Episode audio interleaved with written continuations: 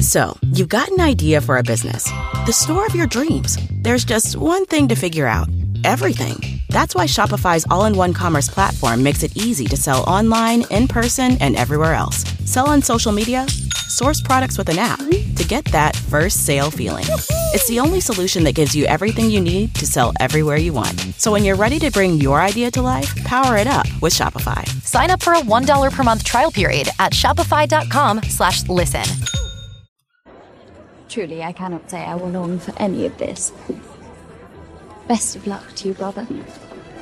You shall certainly need it this season. Dearest, gentle reader, did you miss me?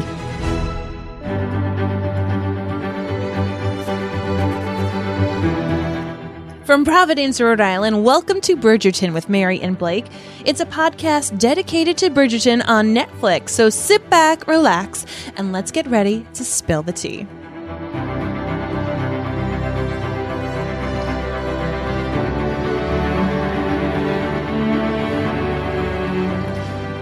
Hello, hello, everyone, and welcome back. My name is Mary Larson. Oh, my name is Blake. This is a long time coming, Marvin. We are here celebrating season two of Bridgerton, and it is a long time coming as season two of Bridgerton launched a, a wee bit ago, but we were in the midst of Outlander and the final season of This Is Us and parent, parenting uh, our children through the end of the school year and dealing long with COVID. me having long COVID. I'm an official long hauler. If you're a long hauler too, send us a message, long haul, and uh, I'll, I'll know that you share my pain.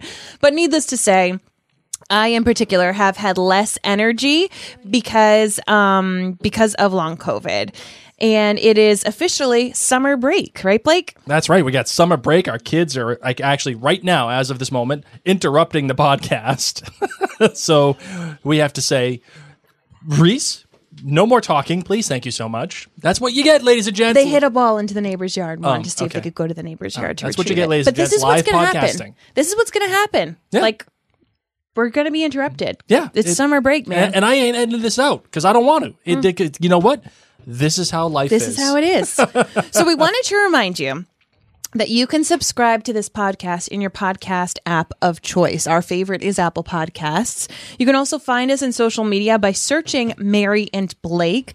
You can also head to the Mary and Blake Facebook group. It's a really awesome community where people geek out about shows like Bridgerton and the other ones that we cover.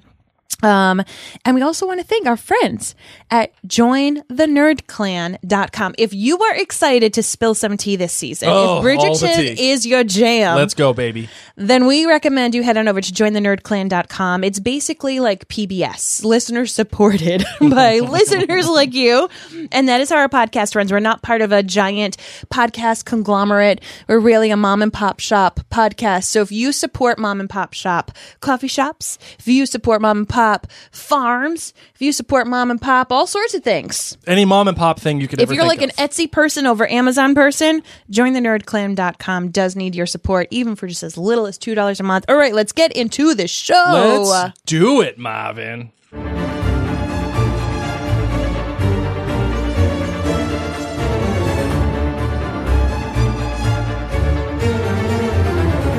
All right, Ma- oh, man. You know this. Like, I've missed the music. I've missed the costumes. I've just missed how kind of ridiculous the show is overall. I, you know, after spending so much time doing so many. Ridiculous se- is such a bad connotation. Can you do a more positive no, no, but like connotation? I- what I mean by ridiculous is just like how, or or how preposterous it is. Uh, Like it just how it doesn't care what I like you to think. call lavish. yeah, it just doesn't care what you think. It just it it wants to be what it wants to be, and it doesn't matter if if you think it's supposed to be historically accurate. Whatever, it just it doesn't care. It's Mm-hmm. going to do what it wants to do, and I love that. After spending so much time watching shows that are you know are really intentional about the historical accuracy and and really dire and really dour being able to watch a show like this just it it just kind of lets my heart sing a little Agreed. bit and i and i've and the music itself i've come to appreciate it so much more since we've uh, uh last uh, spoken about this series anyway this episode, the first episode of season two, is titled Capital R Rake. And the director is Trisha Brock. Now, Marvin, I know you don't know who Trisha Brock is. I do not. But you do know some of the stuff that she has directed. In fact, she has directed some of our favorite shows that we've ever watched, including Halt and Catch Fire, Mozart in the Jungle, Mm-hmm. uh, Mr. Robot, The Walking Dead, Community, and uh, oh, Breaking Bad and uh, Pushing Daisies. Hello, hello. So yeah, she and, is our people. and we even have an Outlander tie-in here. She directed an episode of Hellcats, which was uh, a show that Matt Roberts, who was the showrunner of Outlander, um, he wrote on that show. Hellcats. So you know, just just an interesting little co- connection Truly. there. And uh, it was right written by the showrunner Chris Van Dusen. Now he actually only wrote technically writer's credit the. Oh, uh, sorry, the premiere of season one as well. So, what you're noticing here is that while he, Chris Van Dusen, is the showrunner, his writing credits for this show are really only uh, given to the to the premieres, season one and season two. So it's just it's just an interesting thing. Like there are showrunners who demand writing credit on every single episode, uh, like Damon Lindelof, writing credit on every episode of, of The Watchmen and every episode of um, uh, The Leftovers. But you know, just interesting. Yeah, very Interesting stuff. All right, so what do you got? What do you, how many cups of tea? How, if you're new to the podcast, we rate episodes uh, you know, based on a certain thing. For Outlander, it's kilts. For uh, for The Last Kingdom, it's shields. For This Is Us, it was uh, what was it for This Is Us? Lemonade. Lemonades. Thank you. That's right. For this show, it is cups of tea. And by the way, we rate shows within context, right? We rate it one, one out of five, and five being the best, one being the worst, Burr. And we rate it within context of the show. So it's not like a five of Bridgerton is going to be a five of The Leftovers um, or Outlander. It's just within context to itself so that this is going to be the one of the best episodes of Bridgerton. However, big however here, there's a, there's a caveat, as there always is in Mary and Blake Media. When you get into the five plus range, that means it's one of the best episodes of television you've ever seen in your life and that just that's irrespective of the show that we're talking about five plus puts it in that whoa this just changed my perspective on television in some sort of way Love it. so what do you All got right, how many so cups of tea you giving this one The Copa Tea Yeah. that we have going on for this year, the premiere episode of season two, by me is a 4.6. Nearly Okay. a 4.5. Like probably a five, 4.55. But it is a 4.6 because I don't go to the hundredths. I only go to the tenths. well yeah, mm, fair enough So I am a 4.6 when you round to Mm-hmm. the that's closest. a tenth. relatively low score for you Myron. I know. It- Yours. uh, i'm giving this a 4-1 You love to like get into the GBG aspects during the ratings. well no like i would like to know i don't want the gbg i don't want the gbg i you're, just go- want you're gonna get it. i just You're want gonna the get it. like the reasoning behind You'll find the out. rating okay in the next aspect of our of our like I script. want the elevator pitch of the GBG. no my gbgs are short i don't write novellas like you Oh, all right, fair enough. Fine. All right, Marvin, your GBG, you're good. no Oh. what's your cup reading I already gave it to you. It's a four one. okay 4.1 Yeah, four one. I think it, I, I think it was good. What didn't blow my doors off? a solid b Um, that's what a 4.1 means a is and 5 Four four one is like it's a b I would say B bordering B minus. no Yeah. If I'm if I'm in the three range, that's a C. if a is 5 Yes. yes c is c is 3 what's in between 4 and 5 and what's in between a and c Uh, Yeah, a four one is like a B minus. no because 5 is a Yeah, There's but no- three there's three no nine room- is a C. oh my god okay so All right, what do you got? What do you- my good yes. all the digs on Cressida. Oh, you yeah. you should stop hanging out with wallflowers. You should hang out with all crowd. Who are you, Draco Malfoy? I got you. Hold on, here it is. Now we out there. Some wizard family is better than the others. Even has the light hair. Oh, I Cressida know. needs to be Cressida Malfoy. Oh, I could Done. totally see her in, in like a Harry Potter like And as, spinoff somehow. as she gives that line to Eloise, she says, I would rather die. well done. And then, of course, the uh, quote about Cressida's hair being too tight. We all thought it. We all have thought that that girl must leave with migraines from the set. yep. Too much. Too much. My bad. The conversation between the shawarma, shawarma, shawarma, I can't even do it. Sharma. Sharma. Sharma sisters. Shama. That's Shama, how we're going to say like it. shaman. Sharma sisters, Yeah. which we're all gonna have a talk about Sharma. Oh, we're Sharma, Sharma. absolutely going to talk about Sharma. Sharma. Okay, the conversation between the Sharma sisters Uh. brought this episode down tremendously. I was so bored for the beginning of this episode. I'm like, land the plane. Where's the hot guy? Where's the sex?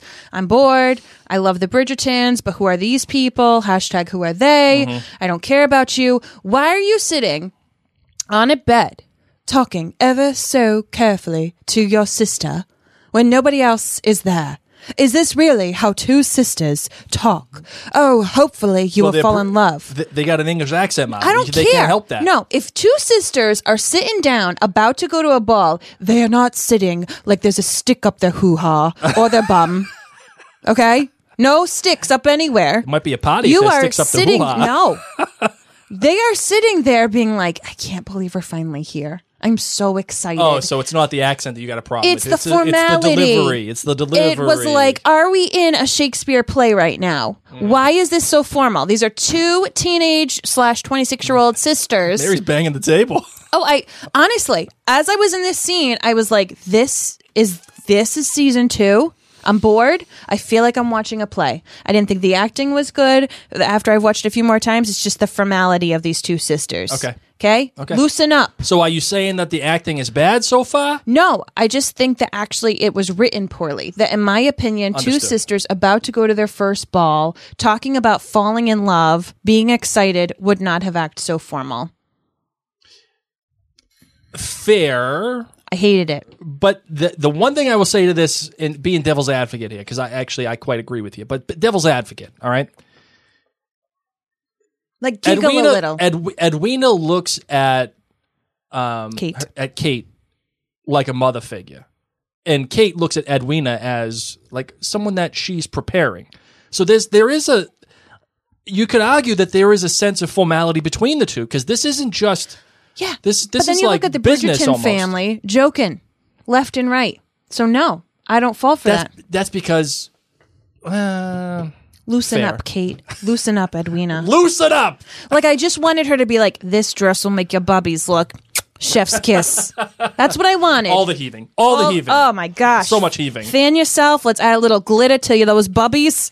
Gonna get you a hubby with those bubbies. Hubby bubbies for hubbies. hubby worthy bubbies. Yes. And then my great was listening to Penelope talk about the perks of being a wallflower. Ah, okay. Plus, when she whipped out her Irish accent Oh, when she was just- being the servant. Came from the clouds. Oh, that's her real accent. Is it really? Yeah. Stop it. Yeah. Did not know that. Yeah. Look I mean, at she probably you. like leaned into it pretty heavy, I'm sure. but that was my great. All Like the when Penelope. We, when we leave into it, wicked oh, heavy. Oh. guy. wicked heavy. Let's see those bubbies for your hubbies. You want to Okay. get a hubby, you got to show a bubby. You gotta get, go go to the packy and rip gotta some go. dots. Got to go to the ball. Walk around. Drink drink from the bubbler. Oh, yeah. Drink from the bubbler. Don't splash any on the bubbies, though, at the bubbler. Watch out. Okay. Well, so to clarify, my good was all the making fun of Cressida. My bad, the conversation between the sisters, my great Penelope. Mm-hmm. Okay.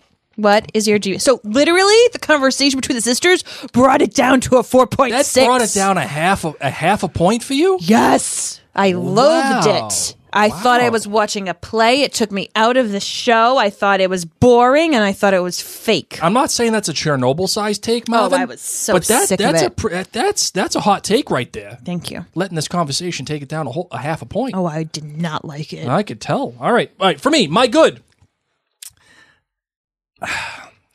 The good for me is the fact that the show built its reputation on Simon and Daphne.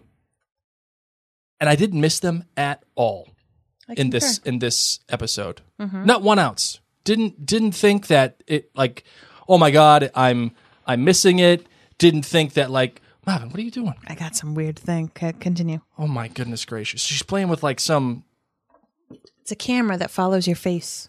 What are you playing with the camera for? We're in the middle of recording. I was thinking that maybe we could use it to go live also on Instagram and I could follow the speaker's face. Continue. Oh, unbelievable. All right. So I, I didn't miss them at all. It, it was great to see Daphne in the episode. Like, okay, this, like, I, oh, I left my husband and my kid back home so I could be here. Yeah. You know, like get the, you know, get the lowdown on what's going on.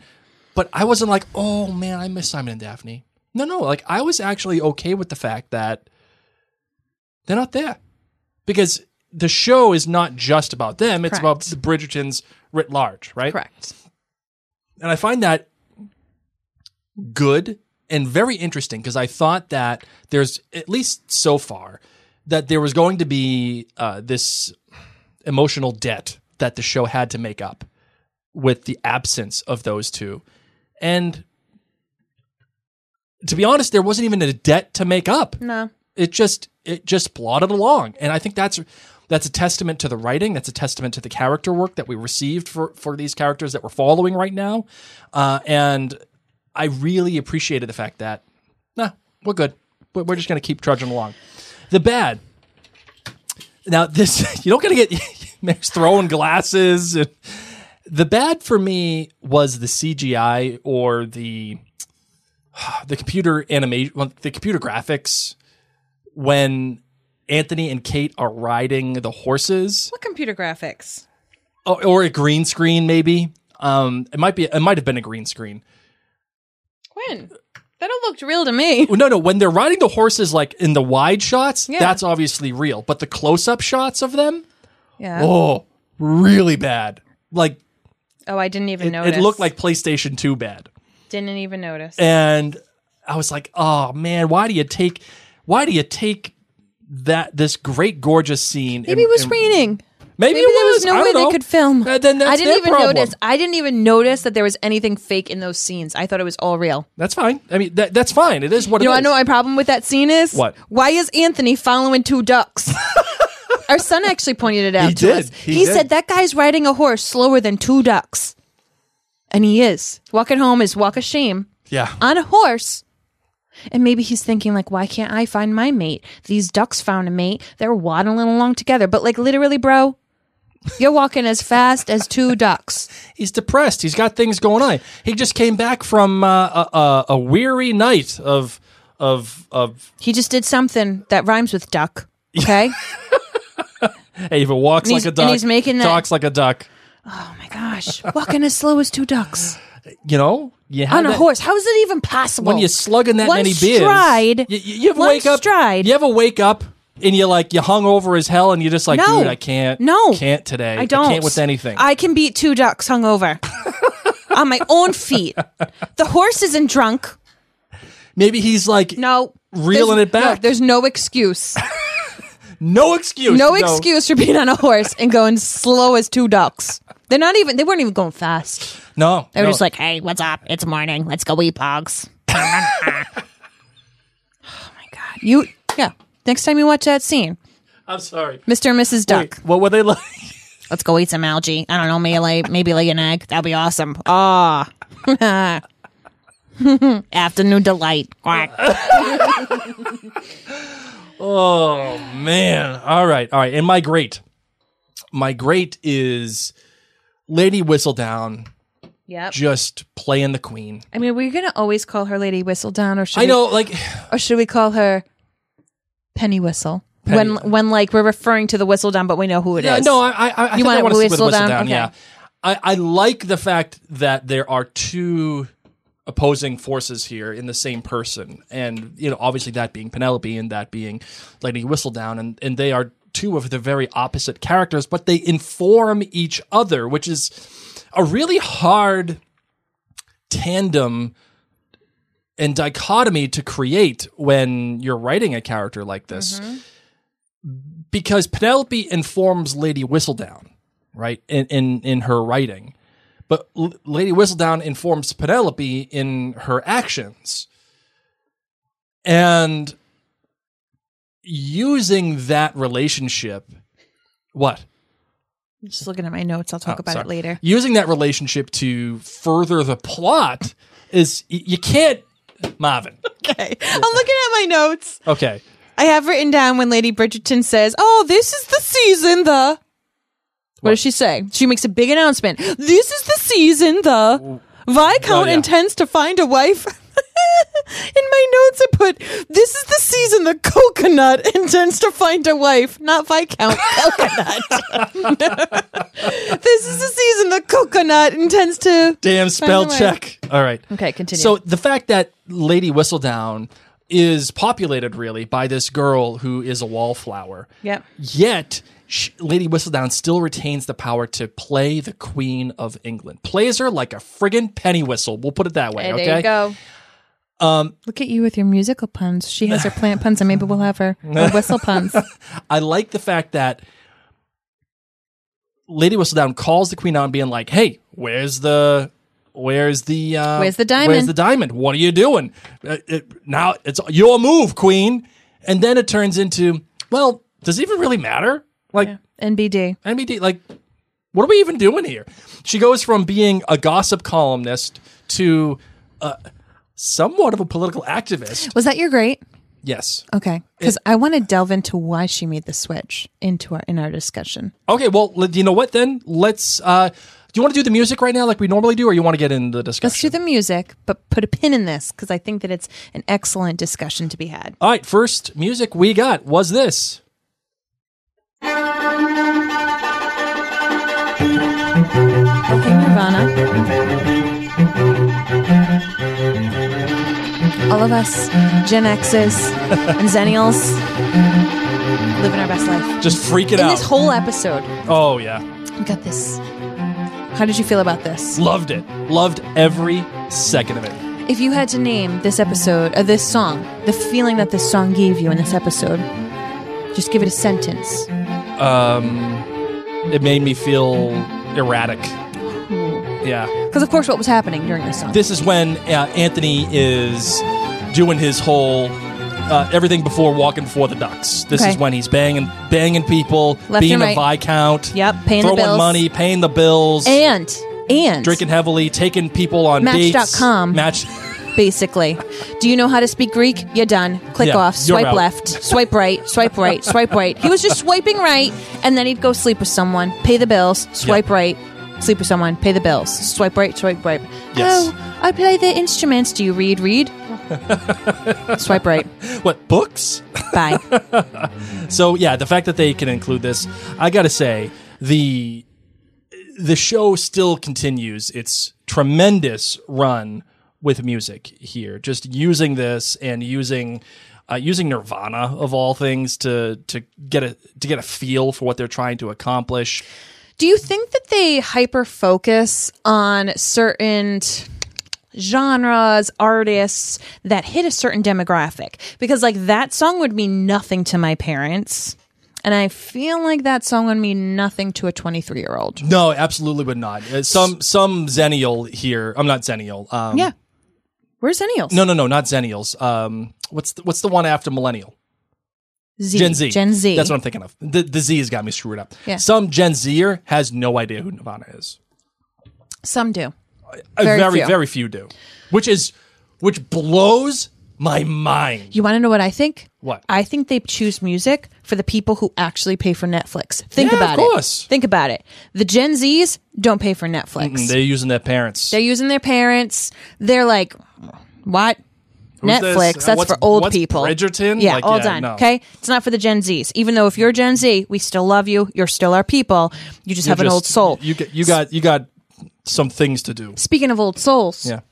okay, a lot of older people. So we're talking like baby boomers. We're talking Sure. Mm-hmm. beyond baby boomers, like our parents' Gen. Yep. They don't pay for their own Netflix either. No, they're using our Netflix. They're using our Netflix. So you know who this music is geared toward? It's geared to the Gen X, the Zennials, the Millennials who actually pay for Netflix and who everyone else steals it from. Ted Sarandos, if you're listening to this, we we everyone in our family has their own accounts. I'm just throwing that out there. no, they don't. It's okay. Might be said by a Slytherin who you can never trust. But yes, sure. but I really do. I'm, I'm going to be interested to see as we continue on this season if the musical choices really are diverse in the I wonder if they go pre Gen X. Oh, that's a good one. I doubt that, but you're you're getting there with the next one. I know. which is this one.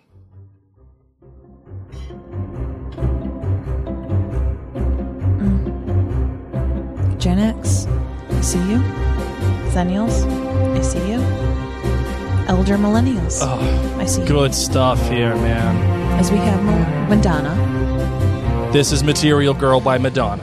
and this, of course, scene is This takes place in the show when, uh, during the first ball hosted by Lady Danbury, the door opens and the Sharma sisters walk in, and the ton, oh, the ton is dancing away. And not only that, but uh, you know this this scene when this music struck, it reminded me of the fireworks dream sequence of Daphne dancing with Simon, with just the vibrant colors and the opulence of the Yes. ball at that time because it was an outdoor ball that that she was imagining, and this one was in um like a conservatory Yes. um. A garden uh, area, if you may. Uh, I'm trying to think of a proper word for it. Uh, botanical garden. Sure. There we go. Yeah, sure. And so we see this like, you know, glass domed building. We see all those gorgeous flowers, and then the doors open as we start to hear Material Girl, and you see the ton dancing, Mm-hmm. and yet hanging from the from the ceilings, draping all the way almost to the floor, are floral arrangements. Yeah, really pretty. Just if you, I mean, Lady Danbury sold a lot of horses to pay for the amount of flowers in that event. One of the fun things too about this about this part too is when the queen shows up and uh, she makes her entrance to the ball. As a matter of fact, the the part of the song that is that is playing, uh, wh- which is a cover by Chris Bowers, who is the person who does the score for Bridgerton. Uh, the the the this technical lyrics that are supposed to be happening during this cover when the queen shows up Mm-hmm. is because we are living in a material world and i'm a material girl you know where we're living in a material world i am the material girl Brilliant. specifically just for the queen With her purple hair. with by the way. oh so and love all the purple and hair. all of her peeps Oh, had wow. the purple hair. And we get the last one. This one is, I think, for the millennials. I would say, um, if you were to uh, make a case for it, I'd probably say millennial. Marvin, what do you think?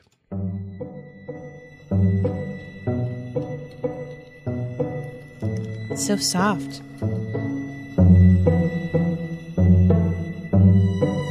This, of course, is the song "Diamonds" by Rihanna.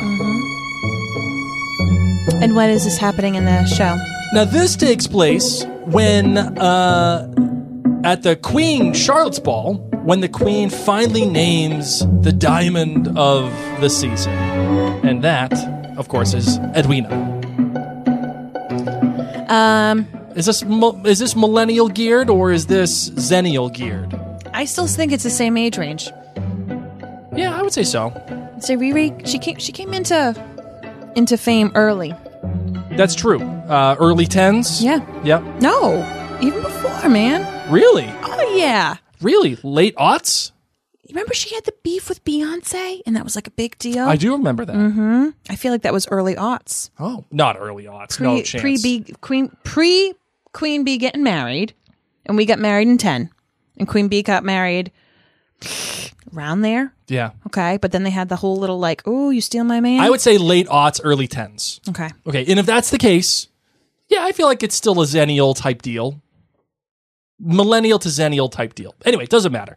Uh, so that was the music that was used, the covers that were used, and we, you know, we In over- 2005, she she was discovered. Yes. Hey, yeah, okay. So, uh, I would say that you know the the sh- as important as the show is, and as the writing and the directing and everything, the music plays that ju- that much more of a part in this particular show because they use it to exclaim certain characteristics or certain plot points. And we noticed that last se- season. Uh, one of my favorite needle drops of last season was the bad guy. Uh, when when Mm, was so Simon when good. Simon walks in and, and does the whole thing. I thought that was just Agreed. so cool. Also because I love that song. But They've also used it in the bad guys animated film. yes, they have. And they used it in uh in uh, The Umbrella? Umbre- Umbrella uh, uh, Academy. So Season two, three. season three is dropping tonight. Oh, already. so excited for that. Anyway, uh, the music plays such an important part in this show, and that's why Mary and I always go over it in every episode because it's in and of itself, it is a narrative device, but it's also, I think, a character in a way because we get a chance to engage with the show in a different way than you normally would than let's say outlander or um, you know this is us kind of did that too where you know the music played a very specific role but because it because bridgerton uses music in such a sp- in such a specific fashion We have to we have to acknowledge it. you, you got to acknowledge Oh, it and you yeah. got to go over it you have to um, so i have a question for you before we get into our larger discussion Yes, Mary. darling. You mentioned actually the the opening uh, ball scene in season one with the fireworks and in, in Mm. the out in the open and It wasn't the opening ball, it was the one where she was having dreams. yeah, well, whatever, whatever. yes. Stats for nerds. But we all know the ball that we're talking about. Yeah, fireworks. Lean over, Yes, kiss. Mm. it was very Twilighty, but it was excellent. It, it was like Twilight but grown up. Yes. Without blood. So my question to you is: Has the show so far in season two Mm-hmm. matched the visual language of season one, or is it like doing an impression of season one? So it's hard to say because, um, you know, this is only the premiere episode. Yes. But I will tell you when Material Girl hit, when we went into that botanical, gorgeous ball that Lady Danbury put on, I was like, here we are. We're here. This is, this is Bridgerton. Yes. Yes. I think that the Featheringtons outfits are so vivid. And I love that they're not just all the same color palette in this episode, but Yeah. yet so in your face Yeah, yeah. that they still are kind of gaudy, but I'm here for it. Like if I, I'm, I'm not gonna lie, I want Lady Featherington's outfits. Oh yeah, I want them all. Mm-hmm. totally agree. Between her and Kate's outfits, I'm like, sign me up for all the teal.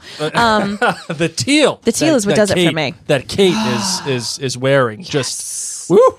so I think that the visual aspects Sends you of the to show Mars. are still, or a whole new world. Um, I got you. Thank you. I see what you did Shining, there. shimmering, splendid.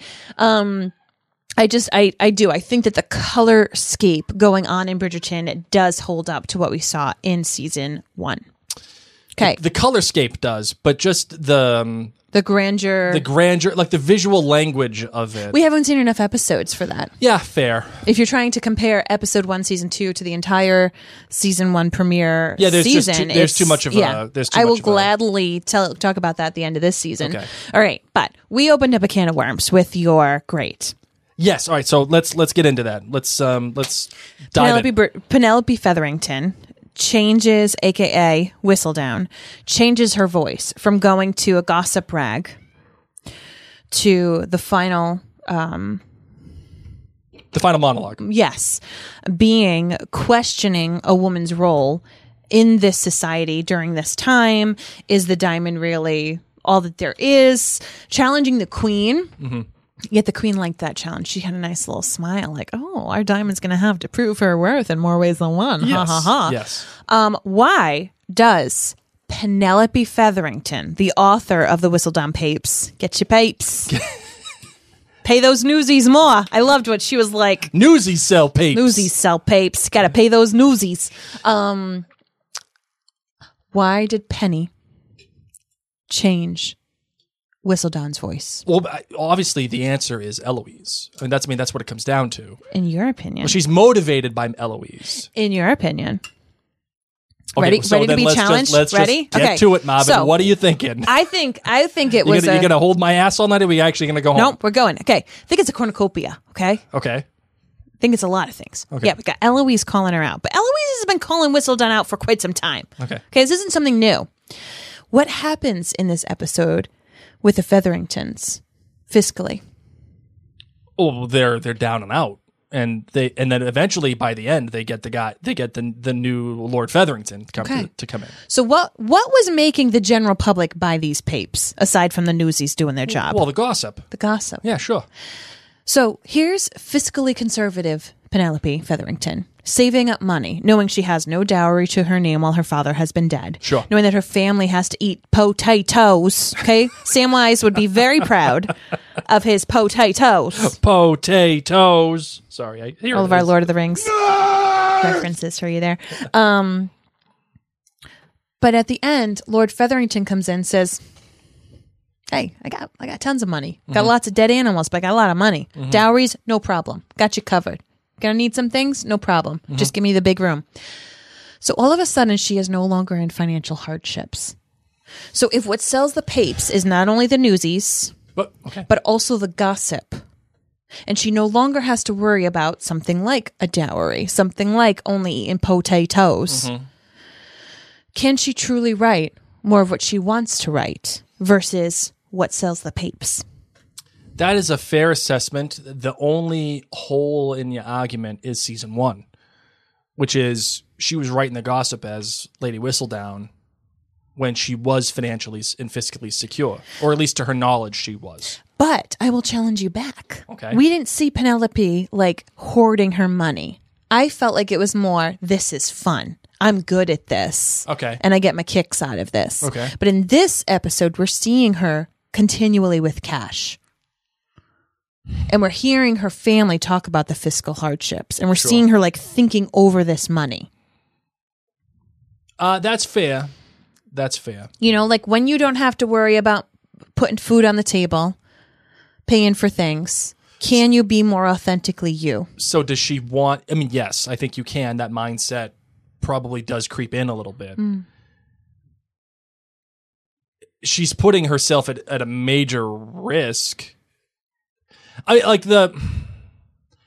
Okay, so again, you I have, have to, one more thing. Okay, well, all right, go ahead, go ahead. What's what's your one? more? I also think that part of her wanted to just stick it to the man and shake things up even more after she was made fun of by her sister. You know, like, oh, you're stupid and you're writing. And granted, they thought she was just writing to Colin Bridgerton. sure. Um, but her mom's like, that's why she has ink on her hands. Like, you know what? Take Eloise up on this offer of to to change the world, to change the viewpoint of women. I am so much more than what a man thinks of me. Her mom and her sister keep putting her down. Colin would never think of you as more than a friend. You're a joke. Okay, well, what if we flip the script and teach society to see women as more than just a man's trophy? Yeah, uh, I just got all sorts of deep. but is that precipitated by Eloise? But n- but I think it's precipitated by her sister and her mother making fun of her. I think that was the last straw. I don't need money. Yeah, but I also get the sense that Eloise is coming. Like Eloise could have been the spark. yeah, Eloise could have been the, the you know the the the uh, straw that breaks the can. But I feel like there were multiple things post Eloise that makes her be like, no, I'm done.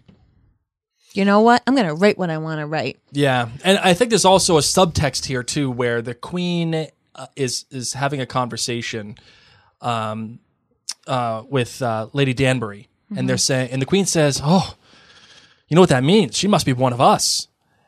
Now, is it fair to say that Penelope is worried about getting figured out, and is she doing things to throw everyone off the scent? like Eloise wants to figure out who what Lady Whistledown Not is. as much though. She kind of doesn't care as much this season, Right, because Lady Whistledown is you know, just writing rags as opposed to actually changing the world. Well, also, I think Lady Whistledown hasn't been around for 10 months. Because let's be real, when you're not in school, you don't really have the gossip about each other. You know, you think about it, and like when you're in school, when you're in school as a high schooler for Sure. example or in college you know the the drama the the intrigue the who's talking to who like that is it man you are going to lunch thinking like oh my gosh this is such a big deal but then you go to summer break and you kind of forget about it and in this episode they say that it's been a 10 month long break Yeah. 10 months have gone by since Lady Whistledown last read her papers, since they had all of the ton doing other little dances. So, yes, Eloise has now matured, but Eloise also has this grudge on her. She doesn't want to just be valued by society by some man. Mm-hmm. So Eloise not only is saying like Lady Whistledown bothers me, but that's also Eloise's inner inner monologue. Sure. And she and Penelope do have like-mindedness about that. Yeah, yeah. So I don't know. I just think it was all these elements, but seeing money with Penelope so frequently really shows me that while her family is having these hardships, it was brought up multiple times. Yeah, You know? that, that really does. I, I, Mary, I think you're right. I think that probably does play a role in it, and I think you're right. I think there's probably, a, a, as you said, a, a cornucopia, you know, or a uh, a plethora, if Mm, you will, of things that are that are playing into it. And the fact the fact of the matter is, everybody loves Whistledown. So, what's really going to happen if Whistledown changes her tune a little bit? Mm. Okay, well, you know what? Eh, Maybe people don't love her as much, or maybe she can actually do the thing that Penelope can't do. As we have all seen, and as it is clearly mentioned in this in this episode, Penelope is the wallflower. Penelope is the person that nobody notices, but she does have the power to be noticed just through a different lens. Yeah.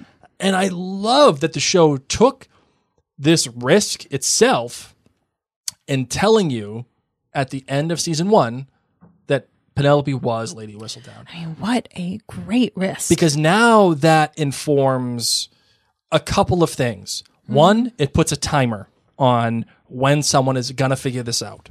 It's just a matter of time.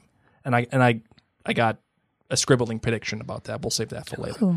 Um, and two, it shows you how Whistledown is actually created, uh, the myth of Whistledown, and the, how the knowledge is ascertained and and and figured out, uh, and then and then translated and used to influence a group of people that simply don't care enough about Penelope so there's this great tension between two characters that exist within the same person uh, or within the same vessel if you will and using that timer and using that tension to inform the the character and plot of what Whistledown creates for Bridgerton is hard stuff and it's excellent stuff. And part of that, and, and what I also want to talk about Mary too, it, it refers back to character. And character, I think, is so well defined by relationships. And like whenever so- somebody says, Oh, I want a character centric show, I want a character centric, you know, episode, it's like, okay, but what is character, right? What is, what is that? and the way that I see it is that character is defined by relationships. Like it, it's how one person interacts and relates to another in any situation. You will learn about somebody's character when they interact with another person, if it is in a good way, in a bad way, in a scary way, in a loving way, in a happy way, in a drugged out, trippy way. You're going to learn about that person. In fact, you'll probably learn about both people, but you're hoping to at least figure out what the relationships are. And right now, what we're learning about Anthony is he has a set of wants and needs. And right now, he's in a position of I want, I want, I want. The problem is he needs something completely opposite. And Yes. I, I would love to know what you think he wants and what you think he needs. You know, it's so funny that you bring up Anthony because as I was sitting here writing my notes, I was pretty excited because um, we're at a point now in this show with these characters that you really get to break the episode up into three families. So you get the Featheringtons, including the Whistledown aspect. You get the the Sharmas, um, and then you have the Bridgertons. And as I was re- reviewing my notes as we're talking about this, I have very little actually to write about the Bridgertons. I have like, oh, Madame Delacroix doesn't want to hook up with, you know, anymore. Like, With Benedict, yeah. yeah, like that's not important. And Eloise hating the parties could have seen that one coming. And so I actually didn't see any change or growth or uh, difference of character in Anthony in this season aside from, okay, it's your turn. That is all I got out of this episode in regards to Anthony. So when I have my my notes segmented by families, the Bridgertons, the Sharmas, the the Featheringtons, the Bridgertons had so few. because really it all correlated to either the Sharmas or the Featheringtons. The things that came out of it actually was able to show me more about the Sharma or Featherington families. Mm. Eloise conversation showed me more about Penny, um, and the the interactions with Anthony actually showed me more about Kate Sharma Mm-hmm. rather than learning anything new about Anthony. interesting that you say that. I would say that I, I would counter that with Anthony grew at least a little bit from season one, and you can see that in the that frantic Nirvana infused um, montage. That is, if you recall Anthony's introduction in season one, he's banging the the soprano Oh, we know the butt on the and tree. The tree. Oh, so much butt. I missed butt in ep- in a, in a you season got some premiere. butt in season one, season two premiere. barely butt though. That wasn't Wow. a that was not a clenched butt. I want a clenched, unclenched Anthony butt. Because I gotta tell you, as much as I loved the sex between Simon and Daphne last year, you all know if you've listened to Bridgerton with Mary and Blake season Mm-hmm. one, I preferred Anthony's sex over Daphne Simon's Fair. sex. Okay. Yeah, that's right. All right. So we, we got some butt. All I get is walking butt, Yeah, you got a little walking butt. no thrusting, No thrusting butt. no thrusting butt. but But can I pivot or well, no? Uh, no, because let me just make my point, Okay. and then we can pivot. Okay. The point. You is- loved Anthony's haircut though. oh, much better. I actually Much better. I think it made him look much younger.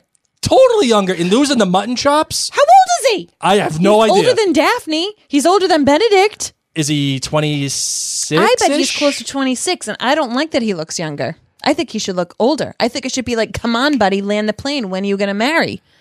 Don't look Fair. like a schoolboy when you're taking care of the Bridgerton I think he looks a family lot family. better this season than he did last. I know season. you do, Blake, because It's a- that's the it's a first thing you vast said. Oh, I improvement. like his haircut. V- vast improvement. you make me sound like a ding dong. Oh, I like his haircut. No, because it matches your haircut. That's why. that's true. I know. That's true. I know That's- why that's you fair. liked it. um, I just don't look half as good as he does. It's okay.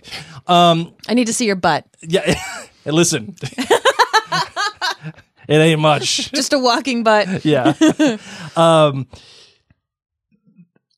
Do you like that I just totally You sidetracked totally derailed me. because I just don't care about Anthony yet. well, you should care. I know I should because he's supposedly the most important thing in this and I- male and- figure. And, and I, I, I actually want to talk about the the the disparate directions that this show is going, but we'll get there in a second. okay, you're talking about Anthony. So I'm talking about Anthony in that he has changed a little bit from season one, and what? I want you to change the camera angles. These people have been stuck on the same view for a long time. They Oh. Okay, need well, to you- mix you- it up. Well, you got to tell me that. I don't know. And that's You- what I was trying to do. I don't know sign language for camera.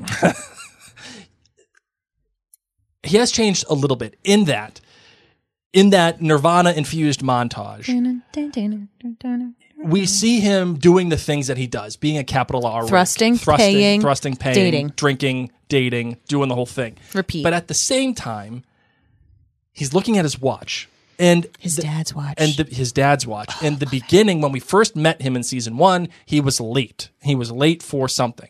I can't remember. was what it busy at the tree. He was busy at the tree. he was busy for Daphne's feather time coming on out in the white dress. Right. And his mother called him out for being like, Are you the man of this family or what? In this season, in this in this drunken haze of paying money and, and banging chicks and whatever, he's always on time. He's taking care of the responsibilities, he's paying the bills, he's got the time, he's keeping check of everything. By the way, mom, I need your ring. Thank you so much. So that when this time comes, I'm gonna get married, blah, blah, blah, blah, blah. When you said that, I was like, that's totally how I would have worded everything. Oh, absolutely. I need this, this, this. You ring the end because I'm proposing sometime this season. Thank you very Yeah. much. Goodbye. Like, absolutely, that's totally you. I literally told my dad, by the way, you need to clean out your garage so that I don't have to deal with it when you're dead, or else I'm throwing everything away.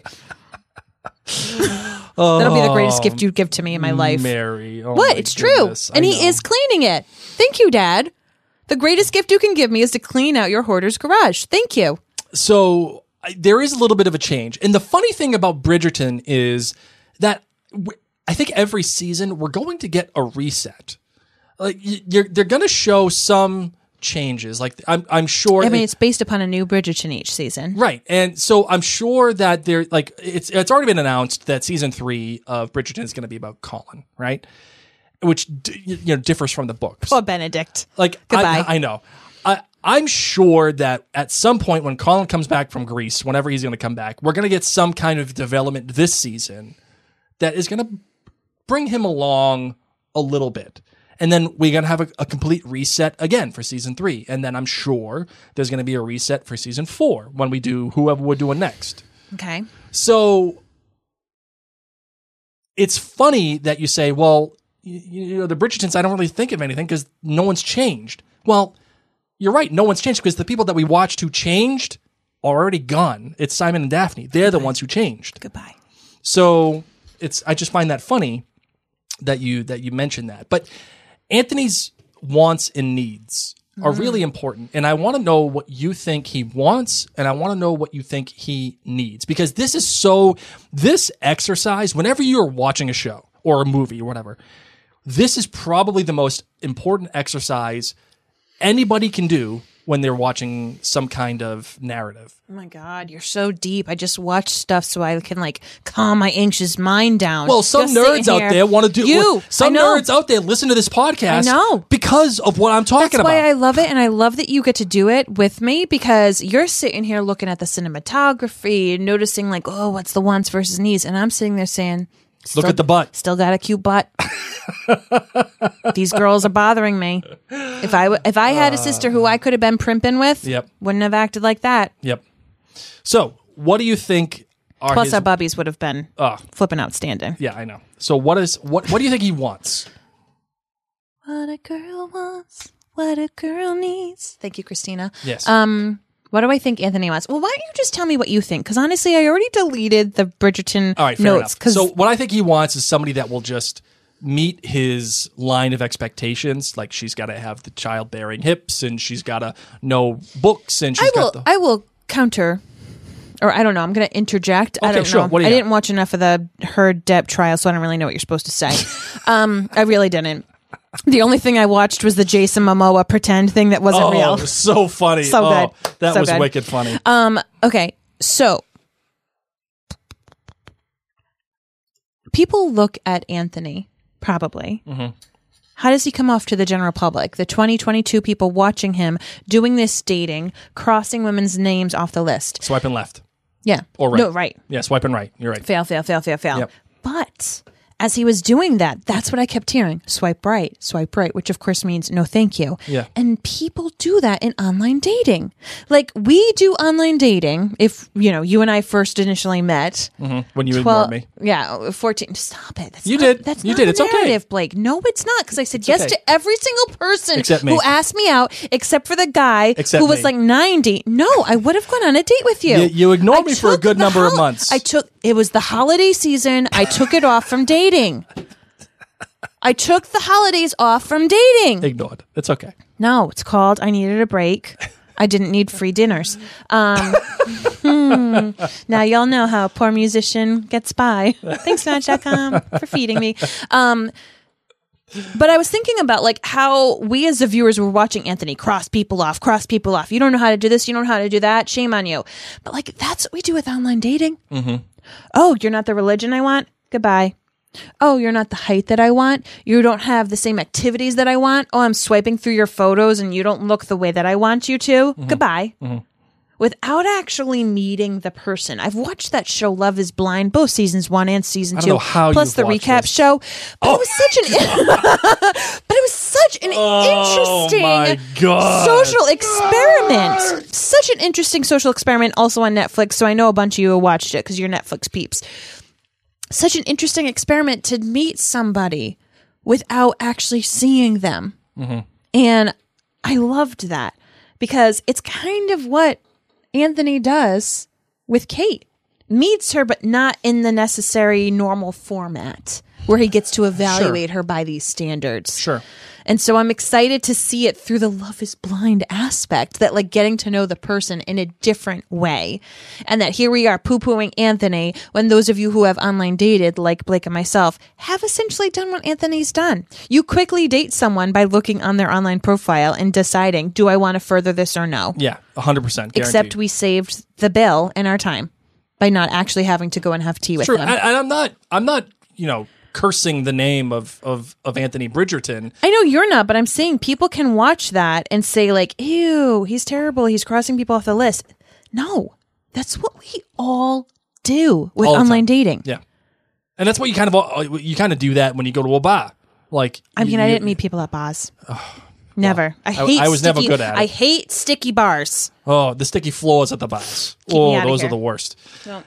Because they smell like stale beer, and it's just like I just no. It's not. It's not a very worst. fair, friendly place. not at all. All right, so Give me online dating. what he wants is that is someone that checks the boxes. The problem is is that he needs somebody who makes him feel.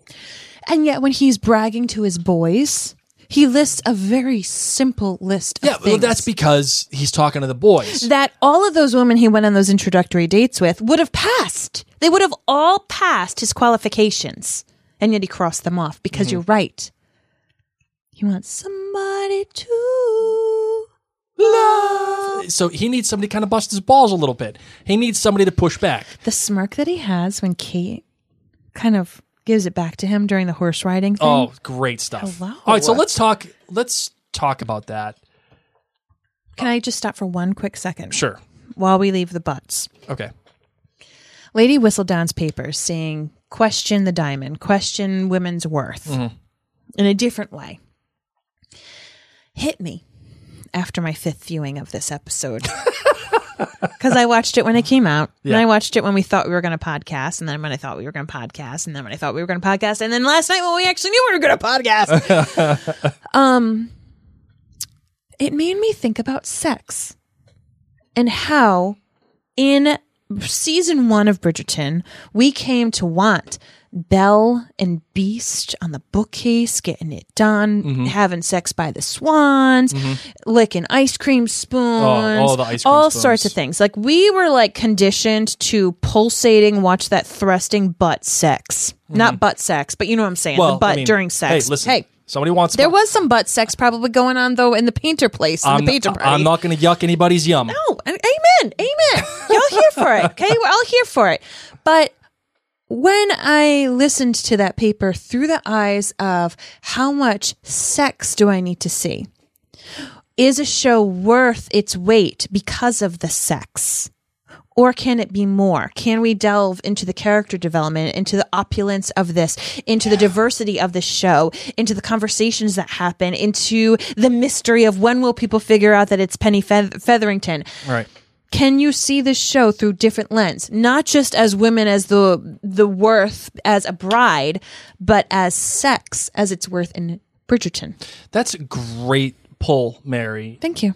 and it's actually something I struggle a lot with when it comes to Outlander because I mean, there's no sex like Outlander sex. no, Outlander sex is I mean, that needs its own that has its Channel. Uh-huh. own category. If y'all listening haven't watched Outlander, it is on Netflix too, and you are oh welcome. man, um, Just giddy up. but like a lot of people say, oh, Fast Outlander, they they gotta have they gotta have the sex, and if they don't have the sex, I'm disappointed. And I'm like, yeah, but eh, when it comes back to it, I just kind of fast forward and like in my it- like literally in in my brain, I like I'm just like okay, like all right, let's get this over with. You know what I mean? Like Uh. Wow, uh, okay, you're missing out. But yeah, mhm. no, but. What I'm saying is that it was just not written for you. that's not the worth to me. Okay, The, that's what I'm getting at. so you're getting at the whistle down angle from the sex perspective. Gotcha. So when I watch Bridgerton, was the swans and the Beauty and the Beast and the whole thing all great? Yes, but that's not the worth to me. I mean, it was worth something to me though. it was. That means it was worth something to me. All right. Yes, yes, Blake. No, what- I guess. Maybe I I, think was- you're right. I think you're right. I think there's a challenge there.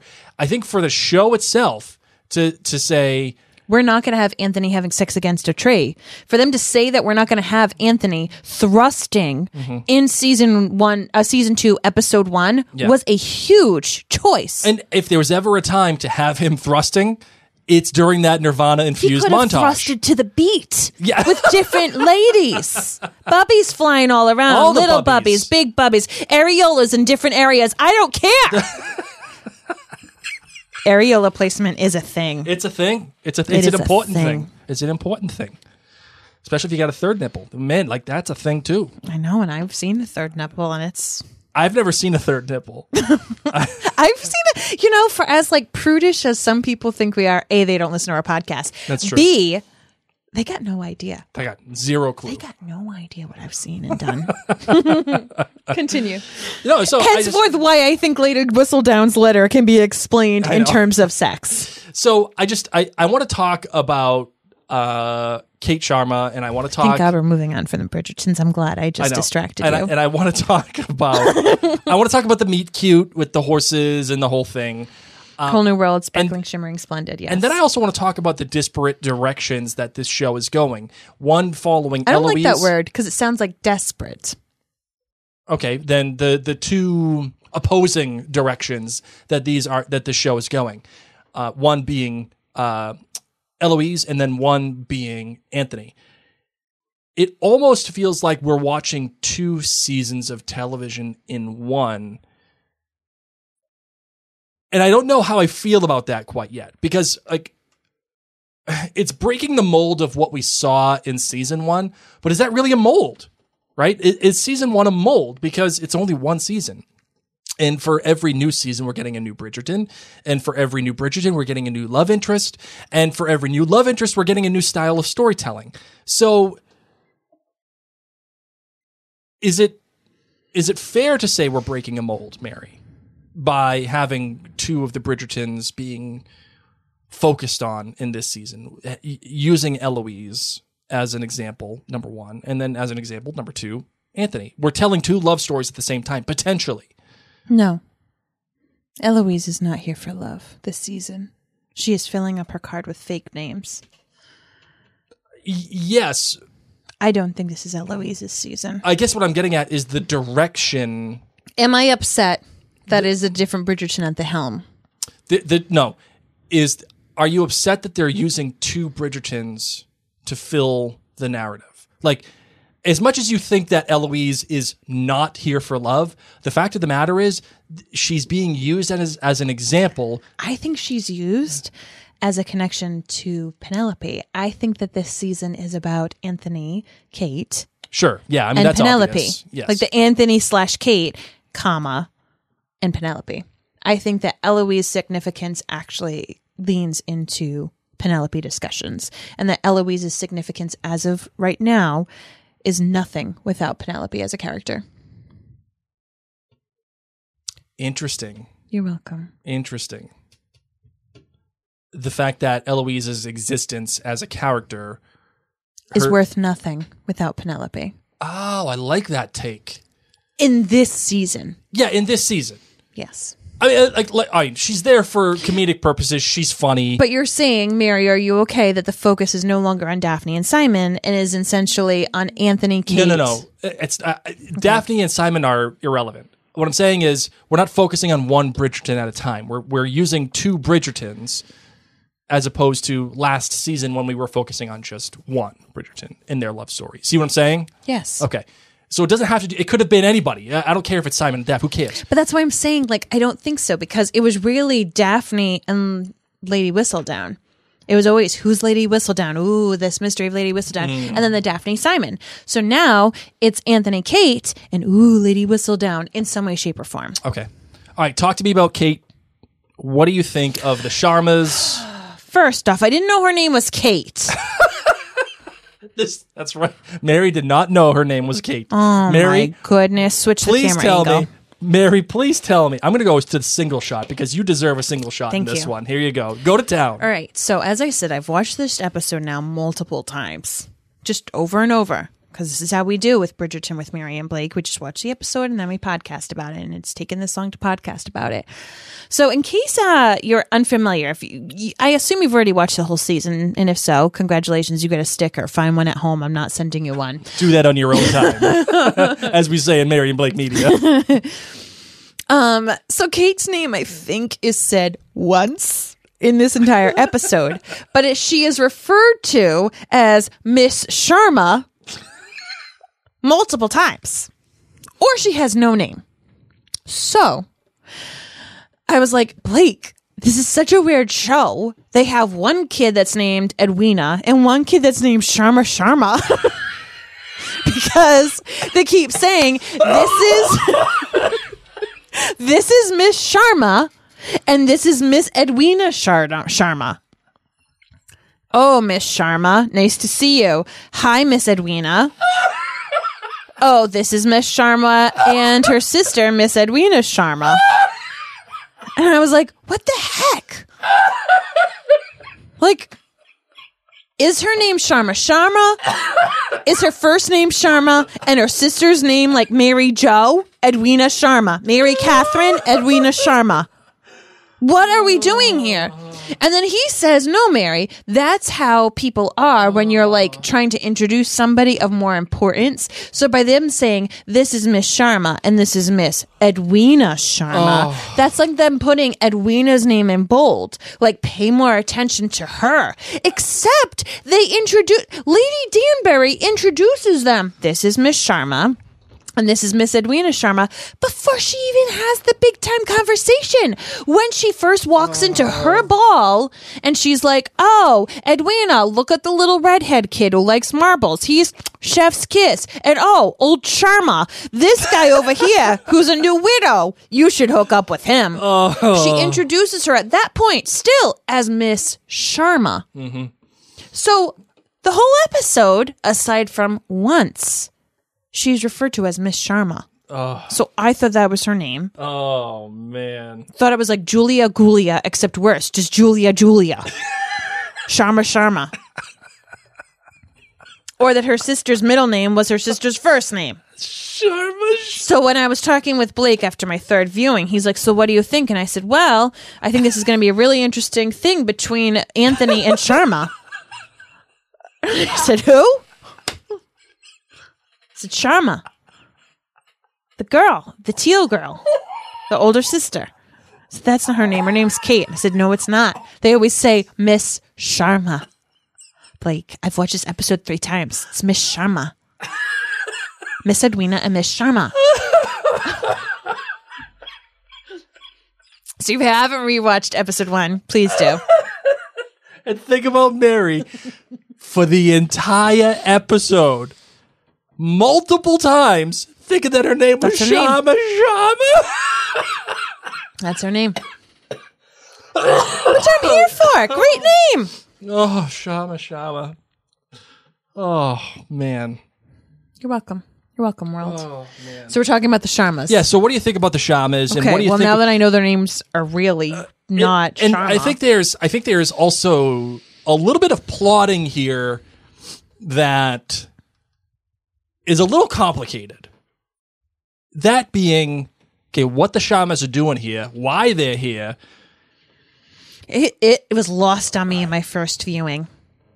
Right. All right. So so we don't get into the shama shama problem Sorry, uh, again. on my third viewing, it was still lost on me because that's when we talked about Sharma Sharma. yes. because I said I don't understand why Sharma Sharma, why Miss Sharma is making such a big deal out of this. So so we avoid the shama shama problem Okay, again. Kate. What how, what do you interpret Kate and Edwina and their mother doing with Miss Danbury?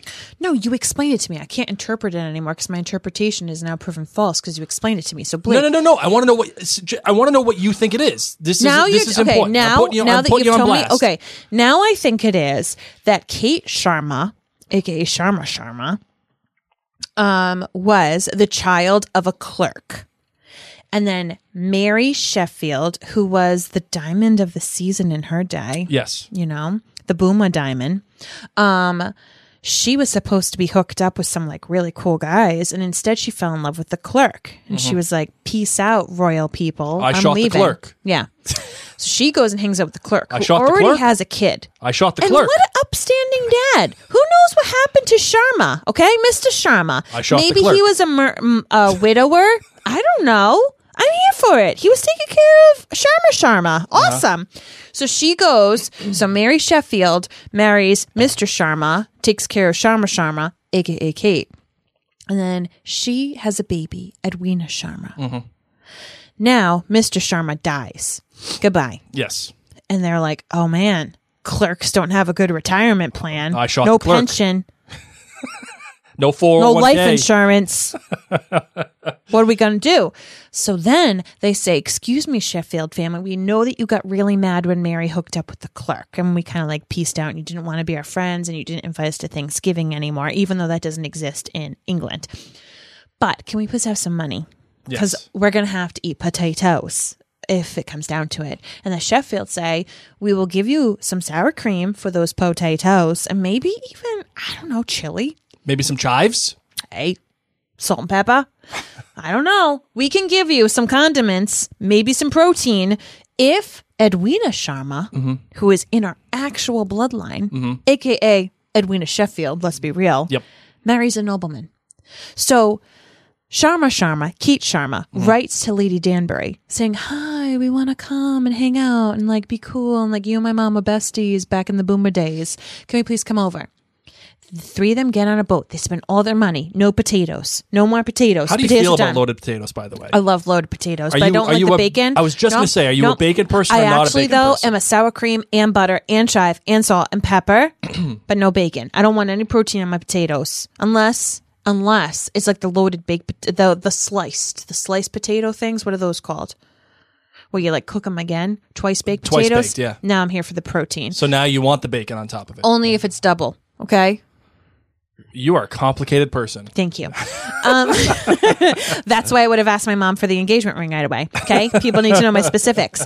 That's why I was on Match.com. So, so they sh- sail away. Come sail away, sail away. They get there. Lady Danbury says, "Excuse me, but I checked your sources. Yep. Sheffield's ain't cool with you. Mm-hmm. What's going on?"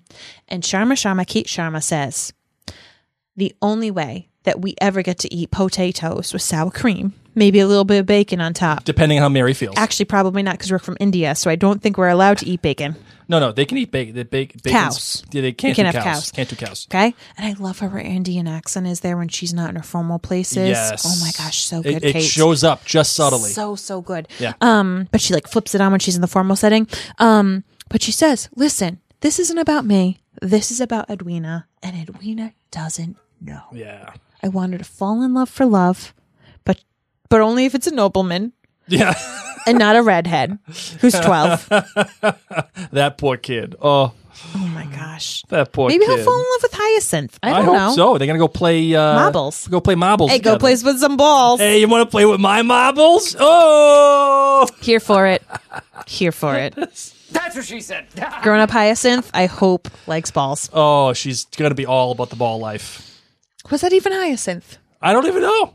Sure, Who cares? What She'll else? be here in like four seasons. Yeah. Okay, so that is how I think it is. You know what? They want to eat more than just a potato. And they need Edwina to hook up with a nobleman. Hundred percent right, Mary. Thank you. Good job. Took me three viewings More and than Blake's that. explanation Yeah, that's true. to first know that her name was Sharma and to Oh. second understand the family dynamic. so, how do you feel about Kate? Do you like the dynamic that she and Anthony have? Do you? yes, do you I like, the the Anthony Kate dynamic. I felt like it was very Princess Jasmine breaking out, wearing the hood over her head. Pay. Um, let me go back to the castle and I can get an apple to pay. Like that kind of like I'm sneaking out and nobody knows and I got really freaking awesome hair. Oh, the hair. the braid, on Kate Sharma when she's riding in that teal outfit. Oh. Dang. And the and the, the, the the little smirk that she has as she's riding away, busting However, Anthony's like balls. her jump over that fence, Yeah. not wowing for me. When Anthony was like, "Oh no, watch out for that little fence." Well, I mean, I mean, for somebody who's not an experienced rider, she beat him and the ducks. How much well, more it's- proof it's do not- you need? uh, uh, you know, I, I could beat the ducks walking, like No, no, you- laying down. um, no, I, Maybe they were fast ducks, championship ducks. I don't know. duck races. They have those. sure, Rubber duck races down a river? but you know, I'm but they're joking. using rubber ducks, not real Like, ducks. We know, Blake. well, you're the ones talking about rubber It's not ducks. real. They don't said real ducks down a river. Paint them with a number. Why not? They Number should. twelve. No, because they'll fly away. They'll stop and eat the algae. That's not what a duck race is. You get a rubber duck, Blake. Because they're gonna fly away. They will. See, this sucks. Too many ducks here. Not enough food for me. Peace. Where's Anthony? Uh-huh. Anthony, come on, we're going to town. Okay. I I like Anthony and Kate because because Kate is just she's not looking for anything. And that's when great stuff happens. When you're not seeking, you're just there. And then you When happen you're on your holiday break from Match.com, right, and it's setting up for a great change in character, which I'm is back on the day after Easter that's true. Yeah, and then I was going to give up. I was because going that's give up holiday that break day. to me is Thanksgiving through Easter. Oh my goodness. Too busy. I love when she looks at Anthony and she's like, "You are a clown. Like you are not gonna be married to my sister." Write down exactly how she basically calls him a clown. I wrote that down. And Your character is as deficient as your horsemanship. oh, I like it. That that's almost as good as uh, as Frank's uh, line in Outlander. Tell us. Um, I, I had low expectations, and you certainly met them. Oh yes, oh yes. Sharma, Sharma, Sharma. At that point, I even wrote in my notes as Sharma. Um, um, says that we are not prepared for this lion's den. At that point, yes, and removes her sister from Lady Danbury's ball. Oh. Tells me, Lady Danbury, we're leaving. Yeah. Your party has a lot of clowns in it. Yeah. Lady Danbury's tries to say, Hi, this is Lady Bridgerton. And she's like, Yeah, whatevs. My mom's in the carriage. later's Gators. We took a doggy bag. Your snack sucked. Gonna stop at Sonic on the way home. you gave me the equivalent of cheese whiz, cheese whiz and and goldfish. Not even wine cheese, pub cheese. Oh, you, you know, no, not even pub cheese. Because if you had but pub but cheese, no, but you know that Lady Danbury had like a very good spread. She probably had the carvers, you know, the people who carve the meat. Oh yeah, yeah, yeah. She had she had a whole meat station. she had a fondue. Do you think she had the sushi wrappers, like the, the people that roll the sushi? Oh, because it's probably a little humid and warm inside the botanical Good one. garden. Yeah, yeah. So I feel like it would be more like warm things, fondue, chocolate though, Gotta have Mm-hmm. chocolate. aphrodisiac stuff. She wanted people to like find their match. Yes, yes. Okay. Ice cream stand too. Um, Edwina Sharmer's father has died as well as Anthony's father, and he took that as like match made in heaven. Oh, this was like Batman versus Superman when they found out both their moms were named Martha. Oh my god. what the heck? Your dad's dead? Oh My Oh dad's dead. Your mom's name's Martha? Mine too. Let's go save the world. Uh, I have in my notes. May I introduce her daughters, Miss Sharma and Miss Edwina Sharma? Not kidding, guys. Watch it again. Oh, man. Oh, man. That was funny. All right. Got anything else about this episode, Marvin? Um, pivot for me for one second, or at least tread water. Uh, sure. Uh, Oh, I did love before Kate knew that, or before Kate felt that Ed Anthony was a clown. She watched him dance with like the girl who sucked at dancing, and she Yes. was kind of like, "Oh, I could rock that. I could do that better." yeah. Um, and Whistle Down, aka Featherington stuff. I do love that she was scribbling, and as she's going in uh, late, you know, as the dawn is cracking, she says delays are more likely to happen due to an unforeseen circumstance. What is the unforeseen circumstance? Go, Don't know. Go ahead. Eloise. Oh, Eloise is the unforeseen circumstance because she's like so glad that you're now of age and you get to keep me company at this all the time. oh, Eloise is the unforeseen circumstance that is going Mm-hmm. to make Whistledown's papes be late. interesting. Very interesting. All I, I do love. There is a line between. Uh, there's a give and take between Sharma Sharma and and Anthony, and it was this. Are the young ladies of London truly so easily won by a pleasing smile? At which, and then he, and then Anthony says uh, back to her, "So you find my smile pleasing?" All I could think of was, "Burr, you disgust me." Oh, so you, disgust, me? Yes. he is very much Aaron Burr. Very much so. Oh, you know what? You're right. Mr. and Mrs. Finch looking for the money, honey. oh, oh, They're like, we need Lady some Featherington? dowry money for our cheese intake. This boy needs to leave the house. He's getting gorgonzola, feta, monster. All the feta. I don't do Monster. I'm out on makes- Monster. He makes grilled cheeses like that guy from The Devil Wears Prada. Do you know how much that costs? Eight dollars. no, Eight dollars. but yet young lad Finch loves Yeah. the plant puns that Lady Whistledown puts in. Oh, How yes. cute is he? Oh, I love her witty use of plant puns. Jeez, you I'm get so out of here. happy he's such getting a- in that family. No, such a stop dork. syncing up. I actually really love when you're able to have like a future in law who clicks with your family. That's true. unlike me. Unlike you and my family. Yeah, they hate me. Um, hey, you know what? They hate me too, so it's fine. We're- hey, It, it all evened out. It all evened winning. out. They were like, "Who is this loud, freckled lass who speaks her mind?" Oh man, they were not happy. um, let's see. Let's, not happy. Is there anything else? Lord Featherington. oh no, no, I was gonna say Lady Featherington coming up with. She needs just give her an Emmy right away. What's an Emmy? An Emmy. What's an Emmy? You know what an Emmy is? Oh, you an hope? award. I th- Yeah. I thought you were trying to say like an epi, and I'm like, why does she need an epi? Why does she An need an epi. epidural? No, an Emmy No, she- because yeah. the acting job this woman did to be like, I'm just, I'm so upset, blah, blah, blah. Like, I'm sorry, I can't afford your cheese. oh man, that was I'm great. still deep in grief. as soon as they leave, she's like, all right, see you later. Yeah, Like, we, we, oh, need to, we need to get this party started. And then Yeah. Lord Featherington arrives with all of his his um guest. He's basically Gaston.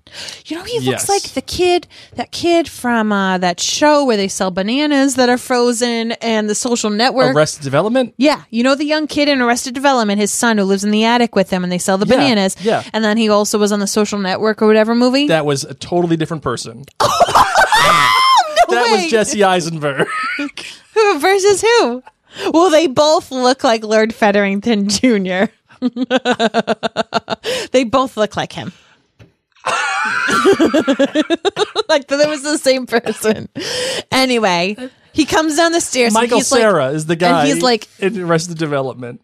Is the No. Kid. Yeah, that's the kid, okay, Michael Sarah. whatevs. But he has like broader shoulders than them. At Yeah. first, I thought, is this the bananas kid? And then he came down. Bananas. I don't care. Um, and then he came down. I was like, no, he's taller. Mr. He's- Manager. I'm Mr. Manager. But he's basically Gaston. No one shoots like Gaston. Got a million dead animals. Got all of his guns. Uh. Yes. I mean, hey, he probably eats a dozen eggs raw every morning. takes Mrs. Featherington's bedroom. oh, Takes her chambers. see you later. Goodbye. Goodbye. Another. Th- this is going to be interesting. It's going to be an interesting thing that happens to, Uh, I'm see, so to excited. see what happens with the Can Featheringtons. Mr. Featherington shack up with another Featherington, or are they like bloodline Featheringtons? I don't know if they're bloodline. Fe- I think they're like they're a che- he's a distant cousin. because she's like, she's he's handsome. Yeah. The one that is not betrothed to the cheese loving guy.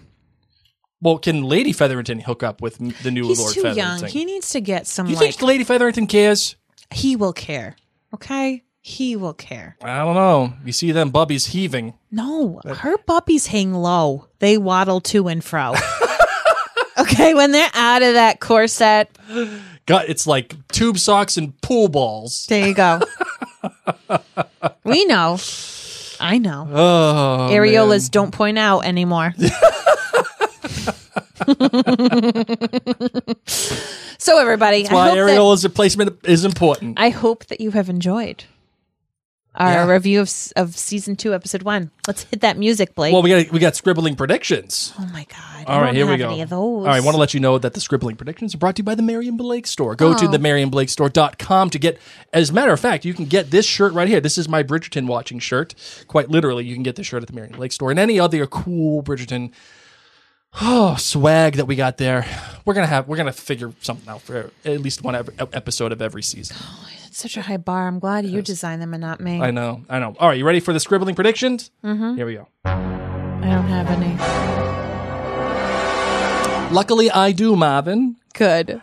there is 0.0 chance Mm-hmm. Penelope Featherington goes through this season without being discovered as Lady Fe- as Lady Whistledown. Oh, I will counter that. No, there's no way. Someone is going to figure it out.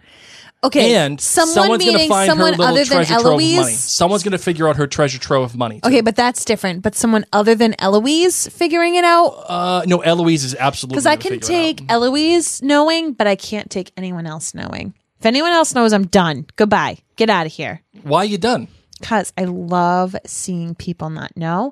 I don't want Penelope's family to know. I don't want the Queen to know. I don't want the Bridgertons to know because that's going to make things weird for like Penelope and the Bridgerton family. Yeah, someone's going to find out. After Penelope and Colin get it in, then it can come out. But I feel like, you know, there's been some ish written about the Bridgertons in the Whistledown Papes, and I don't think they would like knowing that it was Penny. So if it's just Eloise, okay. Hmm. If it's just Eloise and Lord Featherington, and that's like a little secret between Lord Featherington and Penelope, I could be okay. down for that. I would love for him to be like a cool uncle, but kind of the same age, but like A cool Gaston. You want him to be a cool Gaston. cool Gaston, like we're kind of cousins, so I'm proud of you for making your own, you know, retirement fund. You know what I just thought of? No, Kate wants Sharma, Sharma. Sharma Sharma I don't know wants her name is Edwina Kate Sharma. yet. Uh-huh. she, she wants Edwina to marry for love. Yes, Obviously, during her boring conversation that I didn't believe in. obviously, Anthony does not want to marry for love. He wants to marry Anthony for says he doesn't want to marry for love, but he does. Well, that's because that's what he needs. That's a different than want, right? Why do you think he is so set against falling in love for marriage? Because he doesn't think it's possible for him. Ah, you, you, you, you're, you're right on the right line. Oh, thank you. He doesn't deserve it. He doesn't think he deserves it, or he actually doesn't deserve it. He thinks he doesn't deserve it. Oh, okay. because his parents were madly in love. You know, I mean, by all accounts, uh, Daphne fell in love by all accounts, and he has responsibilities. And It's got his dad's watch. and the person that he loved was the the singer chick from last season, right? And if he, had the cojones, he would have married her. But he didn't, Didn't have the cojones. so he thinks he doesn't deserve love now. Now it's just a business transaction. What do you think about that? That's. Which is why we I take don't the think approach that's like that a he does. hot scribbling take at all. But no, but okay. no, no, it's not a scribbling take. I'm just I, I just thought of it like I, as I was doing my own scribbling Oh, okay. prediction. Okay. I just thought of that. Okay. So Interesting. yeah, I don't know. It's, it's, what- it's what we got. All right. Uh, anything else, Marvin? Nope. All right, let's close it out.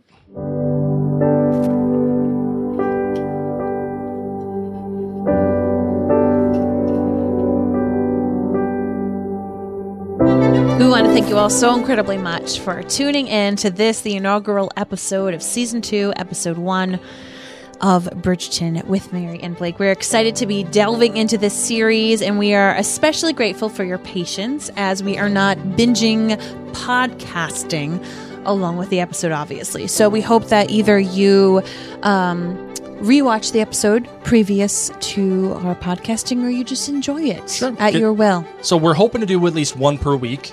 Uh, because at the same time, since you're a Netflix person, you should know this. Mary and I are also hoping to do one per week of The Last Kingdom as well.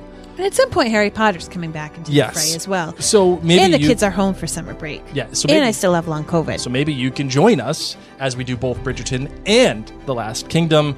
Trust me, The Last Kingdom rocks. It's you got to get through the first season. Y- If you get through the first season and you appreciate the second season, Bridgerton fans and Lost Kingdom fans are not necessarily the easiest like crossover. No, but I, I kind of disagree because a lot of the fans that we have for Outlander are Bridgerton fans. Yes. And a lot of the fans that we have for Outlander are Last Kingdom fans. Yes, but that's So different. But I'm saying if people just came to us through Bridgerton, it may not be their jam. It's just a suggestion. I'm not saying that you got to go do it. You don't I'm not have holding to. your feet to the fire. I'm not burning coals in but your if eyes. you were a Game of Thrones fan, yes. you'll like The Last Kingdom. Fair enough. I will say that. Fair enough. So go to maryandblake.com to check out all the great stuff that we have going on between all the podcasts and all the blogs, all the stuff at Mary at the Mary and Blake store, and of course join the Nerd Clan as well. I just put up my knee jerk reaction to episode five of Obi Wan Kenobi Finally got good.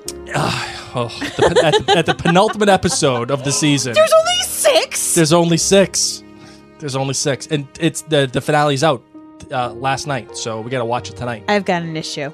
Okay, continue. Yeah, so I got that going on. Well, over there. Bridgerton's already better than Obi Wan in that means a lot to me because Obi Wan is my favorite character of the Star Wars series. Yeah, and that's one of the things that I argue in the knee jerk reaction. Like you had so done much wrong emotional by him. You had so much emotional equity already built in that I, I don't know how you could screw it up. Oh my god, I'm so upset. I thought that there were going to be many more. But there's gonna be Anyway, more seasons. So There- just there's know gonna be that more Blake seasons. writes reactions at jointhenerdclan.com. So if you're a Star Wars fan as well, that's where you're going to want to check things out. Yes. And Blake will most likely write a knee jerk reaction to um, the Maverick movie.